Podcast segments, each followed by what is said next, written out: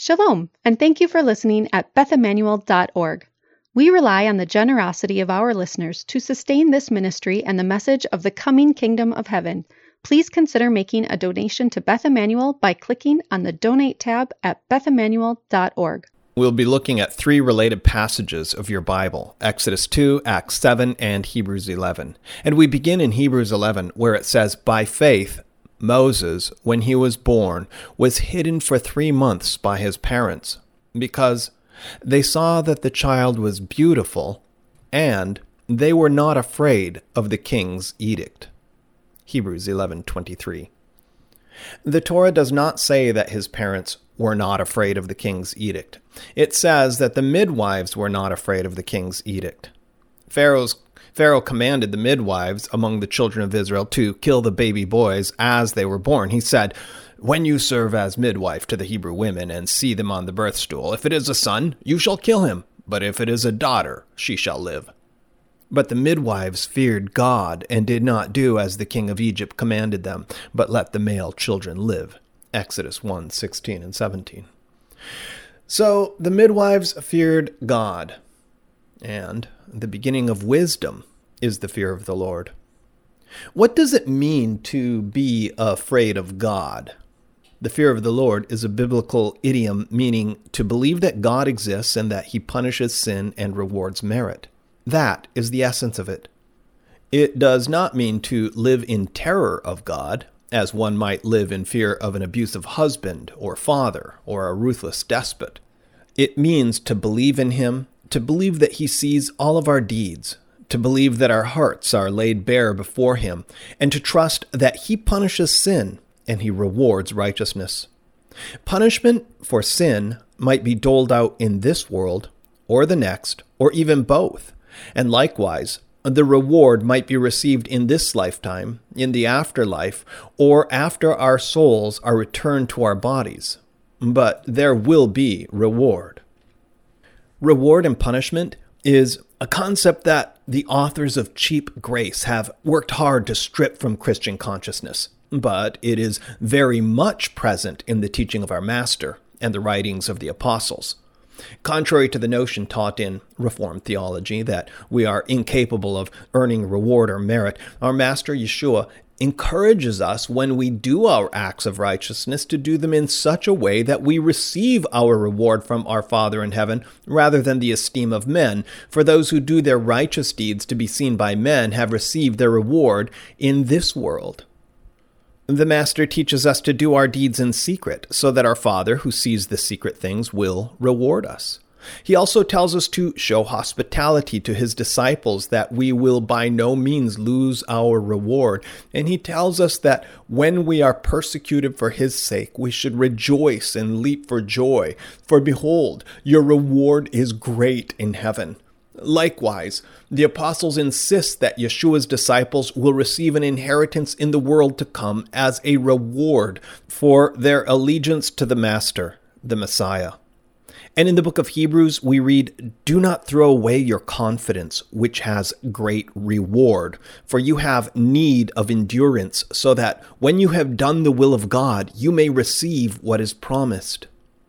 The Apostle John offers the same warning to the disciples Watch yourselves, so that you may not lose what we have worked for, but may win full reward. 2 John 1 8. Getting back to the story, the midwives feared God, who is unseen, more than they feared Pharaoh, who is seen, and for that reason they disobeyed the king of Egypt. The Torah says, So the king of Egypt called the midwives and said to them, Why have you done this, and let the male children live? The midwives said to Pharaoh, Because the Hebrew women are not like the Egyptian women, for they are vigorous and give birth before the midwife comes to them. So God dealt well with the midwives, and the people multiplied and grew very strong. And because the midwives feared God, he gave them families. Because they feared God, God gave them reward. That's the story according to the Torah. The New Testament tells us that Moses' parents, Amram and Yocheved, acted under the same compulsion as the midwives. It says, and they were not afraid of the king's edict. It does not mean that they were not fearful of the consequences, that they were not fearful of the king's men discovering the child and putting the whole family to death. If they had no fear of the king, they would not have hidden the child or put him in the basket. Obviously, they were afraid of Pharaoh. Rather, they feared God more than man. The fear of God displayed by Amram and Yocheved, displayed by the midwives who feared God more than man, reminds me of the Ten Boom family and numerous other righteous Gentiles who defied the Nazis and hid Jews. Men like Dietrich Bonhoeffer, who helped forge passports to smuggle Jewish people out of Germany. Why? Because they feared God. They looked to the unseen one, and they chose to obey him rather than man. This is what our Master teaches us when he says, Do not fear those who kill the body, but are not able to kill the soul. Rather, fear the one who is able to destroy both the soul and body in Gehenna. Like the midwives, Yocheved and Amram placed their fear of God above their fear of man. As Rabbi Yochanan ben Zakkai says, Would that we feared God as much as we fear man. That would be enough. Most of us fear man more than God. If we fear God as much as we fear man, we would not sin as if no one was watching. But Amram and Yocheved fear God more than man, though God is unseen. And that is the essence of faith in God, the conviction of things not seen. The midwives also had the conviction of things unseen when they feared the unseen God more than Pharaoh. Thus they acted on faith. Amram and Yocheved acted on faith. By faith, Moses, when he was born, was hidden for three months by his parents because they saw that the child was beautiful, and they were not afraid of the king's edict. The Torah says that Yocheved saw that he was good, Exodus 2 2. The sages offer some explanations, reminding us that Moshe was the name given to him by Pharaoh's daughter, not by his mother and father. He must have had an original Hebrew name as well. Rabbi Meir says his name was Good, Tov. Rabbi Yoshiyahu says his name was Good, Tovia. But the sages say, When Moses was born, the whole house was flooded with light, for it says, She saw that he was good. And in another place it says, God saw that the light was good. This last explanation about the divine light is based on the Hebrew, which says at the birth of Moses, she saw kitov hu, that he was good. And also at the creation of light, God saw the light kitov hu, that it was good. Thus God declared the light good, Tov, and likewise we derive that she called her son Tov. The martyr Stephen alludes to this explanation, which compares the light of creation that God saw as good with the birth of Moses. He says, At this time Moses was born, and he was beautiful in God's sight. In other words, Amram and Yocheved saw that Moses was good because they saw him from God's perspective, a human being, a treasure, a good gift from God. Besides, every mother sees her child as good. When Yocheved saw that Moses was Tov, she could not bear to throw away a perfectly good baby. He was nurtured three months in his father's home, Acts 7.20. Then she obeyed the letter of Pharaoh's law, if not the spirit of Pharaoh's law, by putting the baby in the Nile. Stephen's version of the story says, After he had been set outside, Pharaoh's daughter adopted him and brought him up as her own, and Pharaoh was instructed in all the wisdom of the Egyptians, and he was mighty in his words and deeds. Moses grew up in the court of Pharaoh. The Torah does not tell us that he was instructed in all the wisdom of the Egyptians, nor does it describe him as mighty in words and deeds. On the contrary, Moses describes himself as inarticulate. These are embellishments from Jewish lore and tradition. At a certain point, Moses sympathized with the plight of his people and tried to do something about it. How old was he when he did so?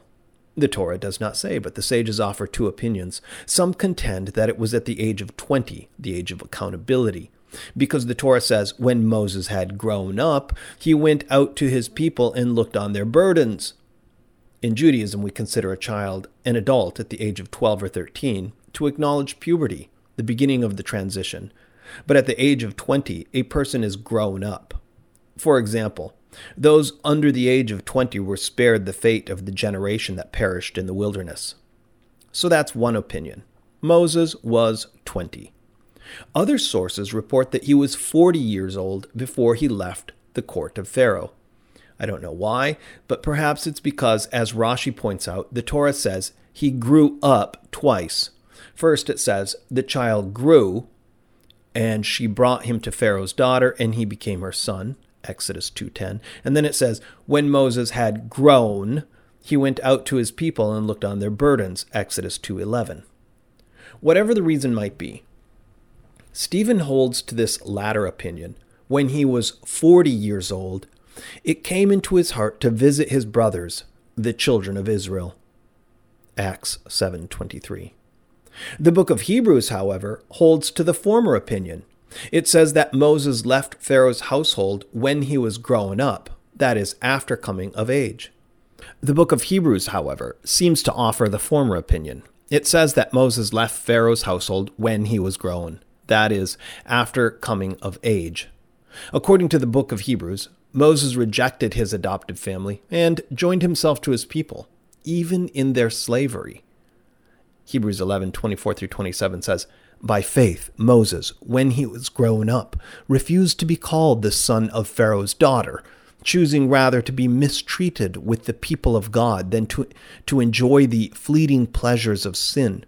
He considered the reproach of the Messiah greater wealth than the treasures of Egypt, for he was looking to the reward. Okay, this text raises several questions. First of all, where in the Torah does it say that Moses refused to be called the son of Pharaoh's daughter? It does not say that in the Torah. Here's what the Torah says. It just says, in Exodus 2:11, "One day, when Moses had grown up, he went out to his people and looked on their burdens." So the detail about him refusing to be considered the son of Pharaoh's daughter is an apostolic midrash, a traditional telling of the story from the apostles. And we see a similar version in Stephen's presentation of the story. Here's how he says it in Acts 7 23 through 25. He says, when he was 40 years old, it came into his heart to visit his brothers, the children of Israel. And seeing one of them being wronged, he defended the oppressed man and avenged him by striking down the Egyptian. He supposed that his brothers would understand that God was giving them salvation by his hand, but they did not understand. According to Stephen, Moses intentionally left Pharaoh's household to try to bring salvation to his people and this helps explain the meaning in Hebrews 11 when it says, choosing rather to be mistreated with the people of God than to enjoy the fleeting pleasures of sin, he considered the reproach of the Messiah greater wealth than the treasures of Egypt, for he was looking to the reward.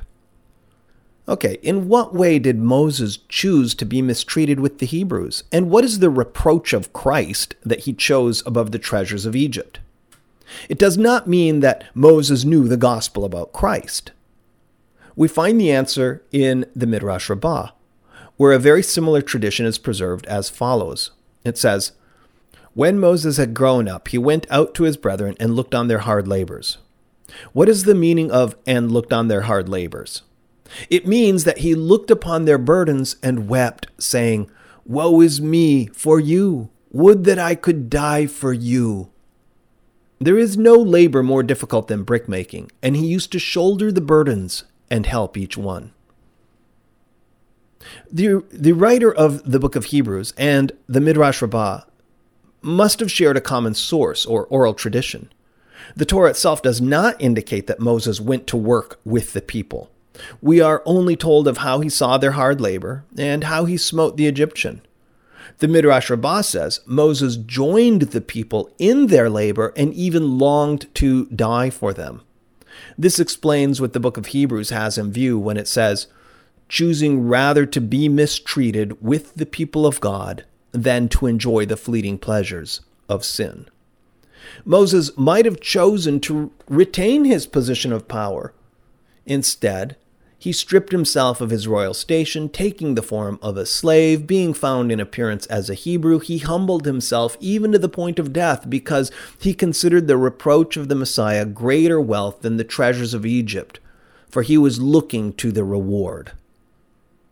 The reproach of the Messiah means that he took on the burden and affliction and suffering of his people, willing even to die on their behalf. Like the Messiah, he chose to identify with his people and suffer for his people. That is the reproach of Messiah. Why did he do that? Because he believed it more valuable than the riches, the great wealth of Egypt. We sometimes see disciples in the Messianic Jewish movement unable to bear the reproach of the Messiah. They are not able to stand up under it, to be identified with him, because of the reproach from the broader Jewish people and Judaism. It's a well earned reproach, but a reproach all the same. And under the weight of reproach, we sometimes see disciples buckle and cast off their allegiance to the Messiah. There is nothing new under the sun, and we should not be surprised when it happens. Some will stand and some will fall, and those who stand will stand because they choose to endure shame, embarrassment, and even mistreatment with the Master, rather than enjoy the passing pleasure of men's esteem. They consider the reproach of Messiah greater than the esteem of men. They are looking to the reward as seeing him who is invisible. God will reward those who cling to the commandments and the testimony of Yeshua. Yeshua says, The one who conquers, I will make him a pillar in the temple of my God. Never shall he go out of it. And I will write on him the name of my God, and the name of the city of my God, the New Jerusalem which comes down from my God out of heaven, and my own name. Revelation 3:12. The Torah says, Now it came about in those days when Moses had grown up that he went out to his brethren and looked on their hard labors. And he saw an Egyptian beating a Hebrew, one of his brethren. So he looked this way and that, and when he saw there was no one around, he struck down the Egyptian and hid him in the sand. In Stephen's recitation of the story, Stephen explained that Moses believed God was granting them deliverance through him. He said, And when he saw one of them being treated unjustly, he defended him and took vengeance for the oppressed by striking down the Egyptian. Acts 7:24. Preachers are fond of pointing out that Moses committed murder and was therefore a sinner like everyone else in need of God's grace. Without a doubt, Moses had human failings and imperfections, but the charge of murder is a little strong. Moses struck down the Egyptian while defending the life of his fellow Israelite. Saving someone from an attacker is not the same as murder.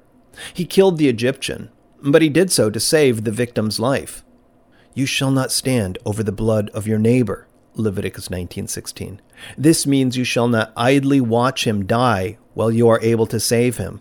For example, you must save one who is drowning in a river or one who is being attacked by wild animals or bandits. Rashi on Leviticus 19:16. Stephen explained that Moses struck down the Egyptian as the first act in his attempt to redeem Israel. And he supposed that his brethren understood that God was granting them deliverance through him.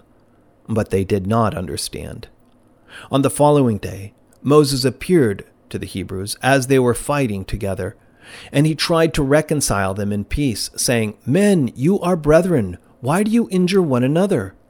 But the one who was injuring his neighbor pushed him away, saying, Who made you a ruler and a judge over us? You do not mean to kill me as you killed the Egyptian yesterday, do you? Acts 7 26 through 28. Stephen alluded to the Messiah, and just as Caiaphas and his Sanhedrin had rejected the Messiah, Israel also rejected Moses when they said, Who made you a ruler and a judge over us? Israel's leadership rejected Yeshua of Nazareth. But Stephen contended that their rejection of Yeshua did not discredit his messianic claims because the same thing had happened to Moses. This Moses whom they disowned, saying, Who made you a ruler and a judge? is the one whom God sent to be both a ruler and a deliverer, with the help of the angel who appeared to him in the thorn bush. Acts 7:35.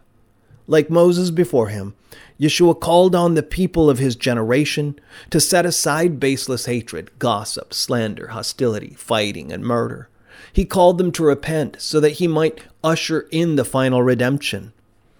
The Torah's version of the story says that at this point, Moses realizes that the killing of the Egyptian is public knowledge, and he is afraid for his life. It says, Then Moses was afraid. Surely the matter has become known. When Pharaoh heard of this matter, he tried to kill Moses, but Moses fled from the presence of Pharaoh. Exodus 2 14 15. Stephen's telling of the story agrees. At this remark, Moses fled and became an alien in the land of Midian. Acts 7:29. The writer of the book of Hebrews, however, objected to that literal reading of the text. The Moses of Hebrews 11 had no fear for his life. He was willing to suffer and die for his people.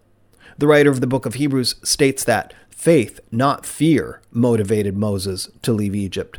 It says in Hebrews 11:27, "By faith he left Egypt, not fearing the wrath of the king, for he endured as seeing him who is unseen." The passage from Hebrews attempts to correct the notion that Moses fled Egypt in fear of Pharaoh.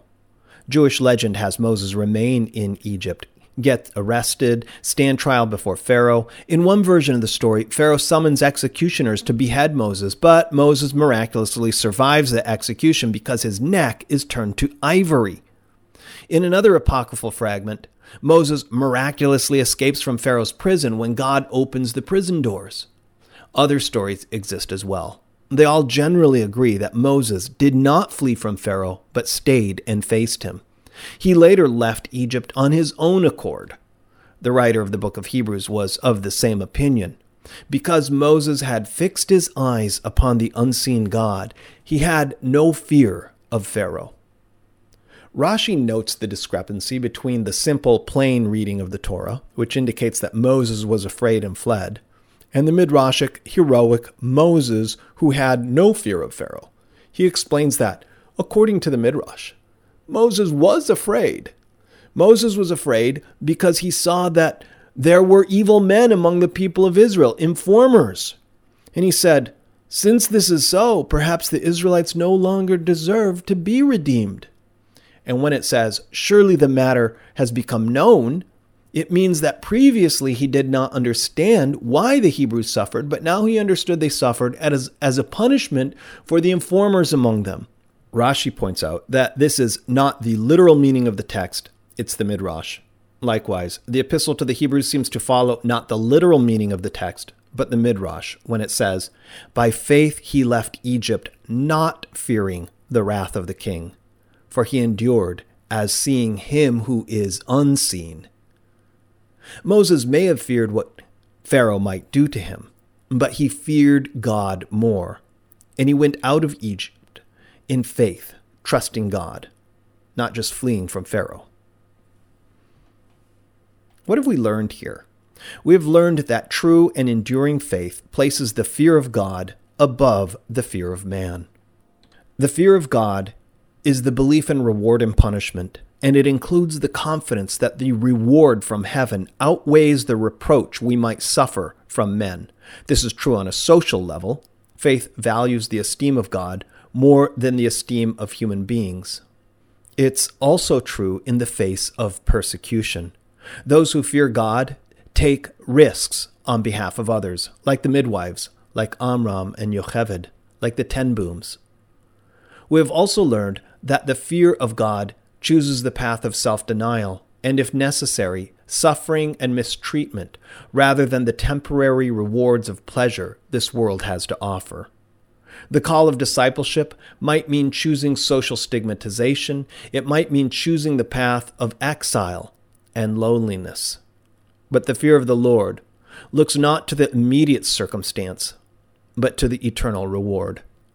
Faith weighs the reproach of the Messiah higher than the treasures of Egypt, because faith endures as seeing him who is unseen. And learn from me and find rest for your soul.